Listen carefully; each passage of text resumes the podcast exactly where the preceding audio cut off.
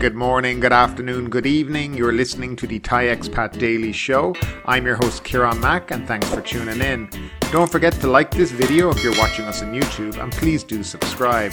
We are also available on Apple Podcasts, Spotify, Amazon Music, and a host of other podcast players. Now that that's all done, let's jump into today's show. So we'll start off with the daily COVID numbers. There were 80 COVID-19 fatalities and 11,305 new cases recorded on Monday, the Public Health Ministry reported on Tuesday morning. There were 10,710 cases in the general population and 595 among prison inmates. Now, that'll lead us into today's stories in relation to Phuket. Concerns over conflicting COVID tests on sandbox tourists. Provincial authorities are concerned that almost half the foreign tourists who have tested positive for COVID 19 since July 1 were detected on arrival at the airport when they had tested negative before obtaining a certificate of entry allowing them to board their flight. They had raised the issue with the Foreign Ministry and the Tourism Authority of Thailand. The director of Vachira Phuket Hospital said on Monday that provincial officials had consulted the two government agencies over the conflicting test results. As of July 19, 18 tourists had tested positive for COVID 19 since arriving in the sandbox Island province. Seven of them were detected at Phuket Airport. Another tourist was detected with the coronavirus about three days after arrival.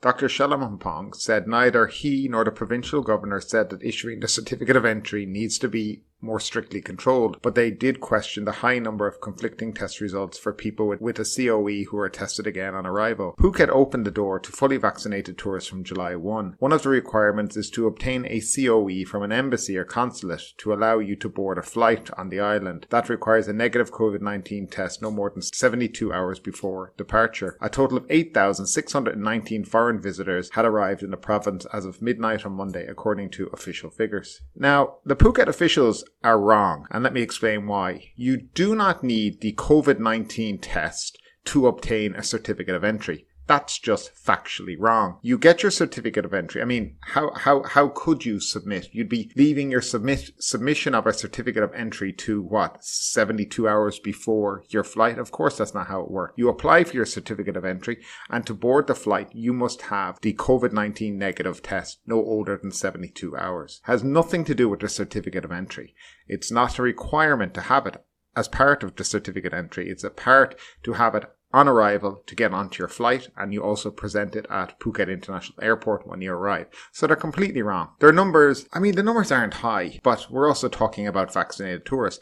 It also begs the question how do they know these certificates, or how do airlines know these certificates from hospitals are real? I mean, all it is is basically is a printed piece of paper stating that you're COVID 19 negative.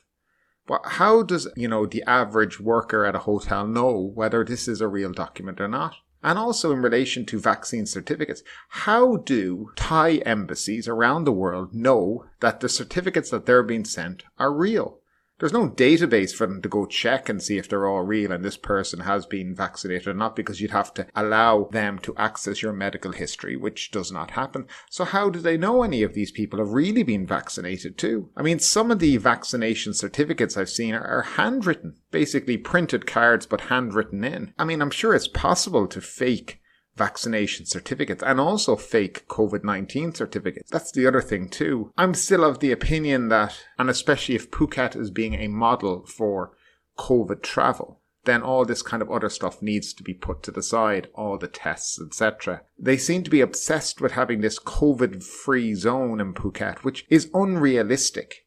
It's just not going to happen. And they need to come to the realization that it's not going to happen. Now, if 85% of people in Phuket have first doses and nearly 70% have second doses. Then what are they afraid of?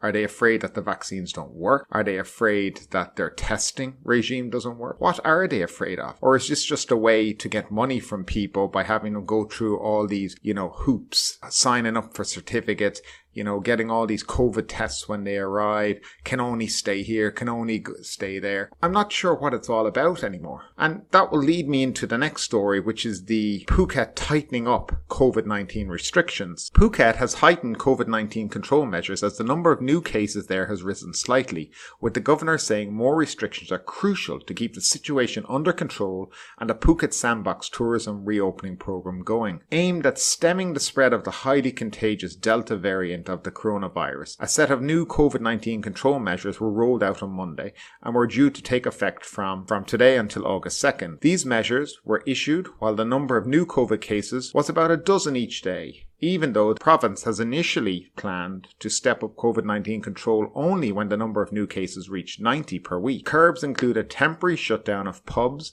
bars, karaoke shops, and other similar types of entertainment venues.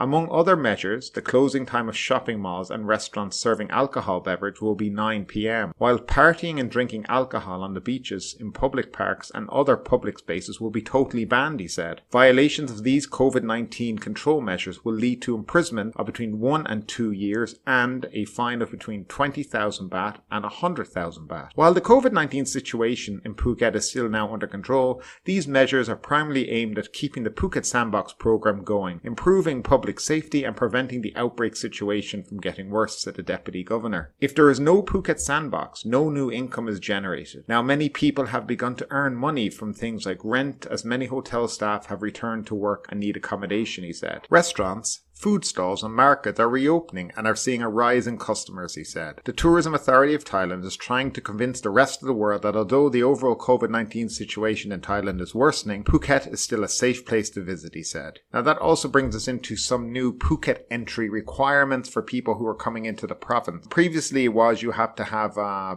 been vaccinated or have a COVID 19 test. Now you have to be vaccinated and you have to have a COVID 19 test no matter what province you come from. So that's applicable to 76 provinces in Thailand.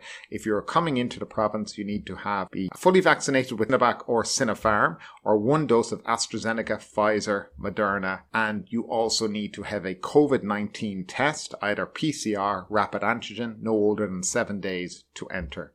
If you're a Phuket resident, there is a form you can get and have it filled out. You go to your local Ampur and they they can sign it for you, and this will allow you to enter, leave, and enter the island uh, with only having the vaccination record. You won't need the actual um, COVID 19 certificate, but that's only for Phuket residents. So that's just a little more update on the entry requirements that are getting stricter and stricter to come into Phuket.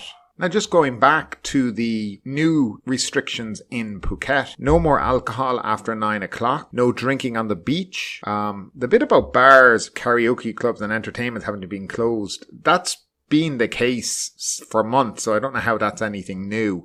But the idea now is that they're expecting tourists just to turn up in Phuket for nothing. You can't have a drink after nine o'clock at night now, unless you go to 7 Eleven. Of course, 7 Elevens close at, I think, 10 o'clock anyway now because they have to close between certain hours. I mean, what do they think people are coming to Phuket for? If you are a genuine tourist, this is not tourism. This, I mean, more and more restrictions for a handful of COVID cases each day. Something's off with that. Now, I wonder, are we not being told the truth? I wonder, are there a lot more infections in Phuket? And this is the real reason why we're having suddenly some more restrictions, because it seems very odd to me to be only having 10 cases a day and to be implementing stricter and stricter restrictions entry requirements, what you can't and can't do on the island. It all seems just a little off to me. And it seems like they'd do anything to protect this Phuket sandbox model. So I throw the question out to you, my listeners. What do you think about all this? Does it sound a bit strange to you that you don't have that much COVID numbers in the province, but suddenly more and more restrictions are being brought in? I mean, if you're thinking, well, what would your thinking be on this? I'd love to know your opinion down below in the comments section. Now, next up is the CCSA are enacting travel uh, restrictions throughout the dark red provinces. Checkpoints are being set up to restrict people's movements in 13 dark red zone provinces in a bid to control the severe wave of COVID 19 infections, according to the CCSA. The spokesman of the CCSA said checkpoints will be up and running in the 13 provinces along roads linking the 13 provinces with their neighbours around the clock as tighter restrictions come into force on Tuesday. He said people need to show required documents when passing through the checkpoints, including ones that display QR codes when they register at www.covid19.in.ith. Any inconvenience are to restrict travel, he said. Unless totally necessary, don't leave home. You can expect inconveniences should you travel, he said. The movement of people in the 13 provinces will be restricted, while those who seek to visit dark red zones must have a proper reason and will be screened upon entry, he said, adding that the toughened measures will be in place for at least 14 days or until August 2nd. Members of the public in these maximum control zones are urged to work from home and avoid unnecessary travel even outside the 9 pm to 4 am curfew hours. Shopping malls, department stores, and community shopping centres are closed except for supermarkets, drugstores, and vaccination centres in their premises. Six groups of people and businesses are exempted from travel restrictions for reason of public health and the transport of essential goods. The doctor also confirmed the announcement by the Civil Aviation Authority of Thailand saying domestic flights out of both Bangkok airports would stop operating from tomorrow. He said the capacities of public transport services will be halved also. We'll go full throttle in the next 14 days, he said. The surge in infections is mostly in these provinces, and if the toughened measures work, cases are expected to decline. Citing projections from Mahidol University Faculty of Environmental and Resource Studies, the doctor doctor said the daily caseload would rise to almost 32,000 cases if action was not taken. Based on the projections, with intervention to curb virus transmission, the daily caseload would now be between 9,018 to 12,605, he said. Now, the numbers are getting a little bit out of hand for Thailand. I mean, considering how well they did last year with the overall lockdown at the beginning of April and then how they dealt with it kind of around Christmas, and it's been going really, really well. But Obviously, as I've said before, since Songkran in April, it's been just a shit show and just pure incompetence at its finest here. They have completely given up at one point and just let it run rampant. I'm not sure why. I don't understand why, and most people don't either. But they're now trying to get this under control, of course. So I have also read that if there is no improvement within the next month or so, they're actually talking about a Wuhan style lockdown, which would be complete lockdown. You can't leave your home, you can't go anywhere, and that actually is being discussed by the CCSA right now. Let's hope that these restrictions do work so we don't have to see something crazy like they did in China to get it, you know, under control. But fingers crossed people listen and, you know, everyone does stay safe out there. Now, some vaccine updates. Um, the first jabs are available for expats aged 75 and over at Bang Sue Grand Station. Foreigners aged 75 and above can now walk into Bang Sue Grand Station to get a free COVID 19 jab. To be eligible, they must carry their passport and evidence of residence in Thailand, such as a visa, residence permit, or a work permit. The service is from 9am to 4pm, is only available to those who have not had any COVID jabs. For now, this service will be provided until the end of July, but may be extended if more people need to be vaccinated. Currently, some 10,000 seniors and 5,000 general citizens are vaccinated daily at the Bang Grand Station. So that's a little bit of good news out there for uh, expats in Thailand, and especially older expats who've been worried about getting vaccinated. Now, I've also seen a lot of embassies getting their hands on a couple of hundred doses of AstraZeneca for their citizens, and they're hoping and they're arranging for these to be administered to older expats from their different countries. So that's a very good thing that's going on right now. Let's try get the older expats in the country vaccinated and then you know, they can move down the line to the next age group. But yes, it's good to see some embassies doing it. Of course, there's some that are just not doing a single thing. My own embassy, I don't know what they're up to. They post links to websites that don't work anymore. It seems they're not that interested in helping older expats and Irish expats who are here. Now, I'd love if they did. They went out of their way to try help people like other embassies are doing and trying to secure a few doses, even 50 shot. You know, it's 50 expats that would be vaccinated. And I'd love to see that from my own embassy. And finally, hashtag ban food panda. Outrage after delivery giant vows to fire protester for terrorism. One of Bangkok's largest food delivery services is on blast from a water cannon of fury today after it vowed to terminate an employee because he attended an anti-government protest. Calls have echoed from consumers and some restaurants to boycott Food Panda after the company said it would fire a rider photographed at a protest in accordance with company's policies against violence and terrorism.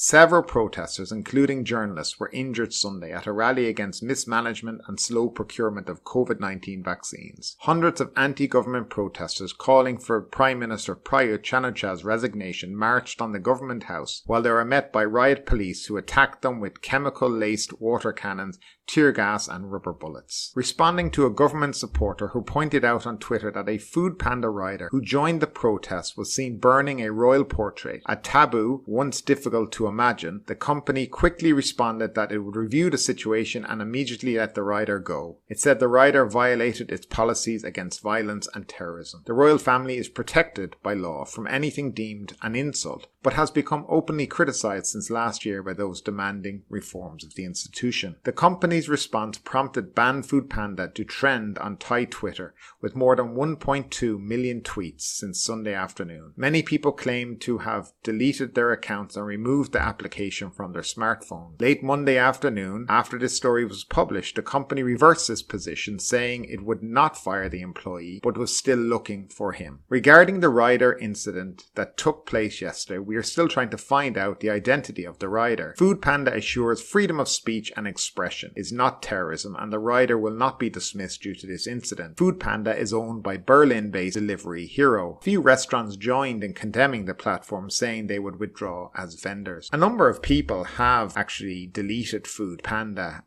uh, from their smartphones. And yes, restaurants have, some restaurants have stopped using them. In Bangkok, there's a lot of options for food delivery, which is, you know, a great thing if you're in Bangkok. So people can actually do this. In relation to the guy, um, he was actually arrested yesterday under uh, lèse majesté uh, law for insulting the monarchy. He's claiming that he had nothing to do with it. They're claiming he did. So let's see how that will turn out for him. The golden rule in business is never to get involved in politics or any kind of political discussion. And unfortunately, somebody within the Food Panda sales and marketing department obviously wasn't briefed on that and took it upon themselves to decide that they are going to police Food Panda policy. I'm sure what was initially tweeted by this Food Panda person who was in control of the Twitter account was not Food Panda policy because most companies understand keep your mouth shut, investigate what's happened, and then make a comment after. But obviously, you have a guy who maybe has his own political views sitting on a keyboard and deciding that this is what he's going to write.